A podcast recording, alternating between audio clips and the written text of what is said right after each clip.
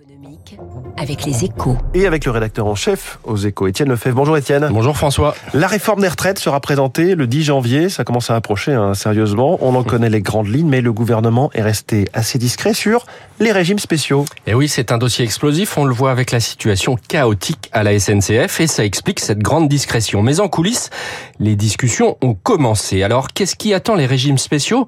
D'abord, leur suppression pour les futurs embauchés. C'est la fameuse clause du grand-père.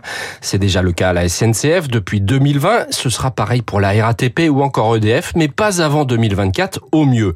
Les agents embauchés l'année prochaine seront donc encore au statut. Avec cette clause, l'exécutif applique la méthode douce. Il faudra plus de 40 ans pour que ces régimes s'éteignent, le temps que les derniers embauchés partent à la retraite. Mais les agents euh, en poste vont quand même voir leur âge de départ augmenter? Oui, c'est ce que souligne le gouvernement. Si l'âge de la retraite passe de 62 à 65 ans, le décalage de 3 ans s'appliquera aussi dans les régimes spéciaux.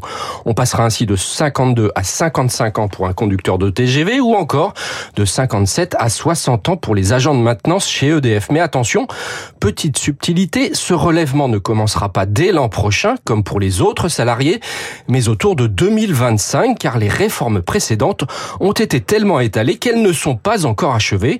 Ainsi, l'âge d'ouverture des droits pour un conducteur de TGV est aujourd'hui de 51 ans et 4 mois.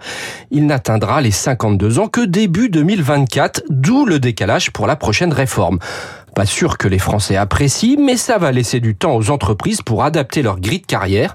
Autre élément clé, l'âge de départ sans décote ne devrait pas bouger.